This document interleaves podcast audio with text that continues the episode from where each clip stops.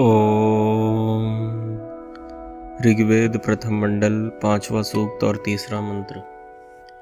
सघानो योग अभुवत्सराये स पुरध्याम, गमद्वाजे भिरासन।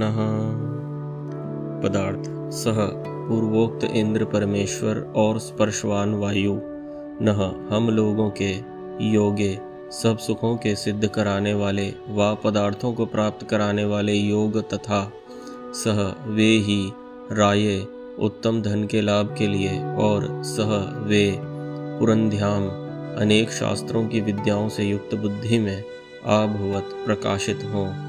इसी प्रकार सह वे वाजे भी उत्तम अन्न और विमान आदि सवारियों के सह वर्तमान न हम लोगों को आगमत उत्तम सुख होने का ज्ञान देवे तथा यह वायु भी इस विद्या की सिद्धि में हेतु होता है। भावार्थ, इस मंत्र में भी श्लेषालंकार है।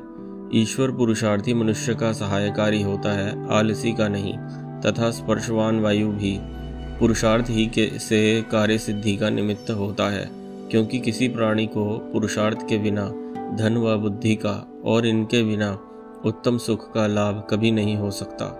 इसीलिए सब मनुष्यों को उद्योगी अर्थात पुरुषार्थी आशा वाले अवश्य होना चाहिए।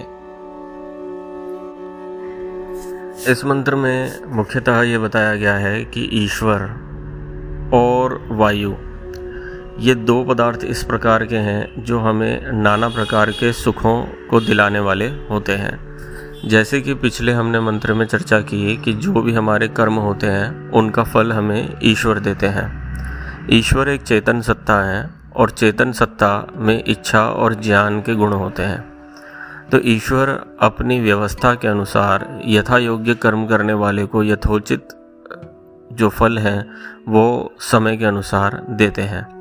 और देने का जो माध्यम है, वह मनुष्य शरीर या जीव के शरीर में जो सूक्ष्म शरीर है, उस सूक्ष्म शरीर में जो प्राणों का पैटर्न है, उसके अनुसार वे फल देते हैं। इस मंत्र में यह प्रार्थना ईश्वर से की गई है कि, हे ईश्वर, आप हमें अपने ज्ञान और प्राणों के उक्त माध्यम से हमें सही सही मार्ग पर रखें और हमारी बुद्धि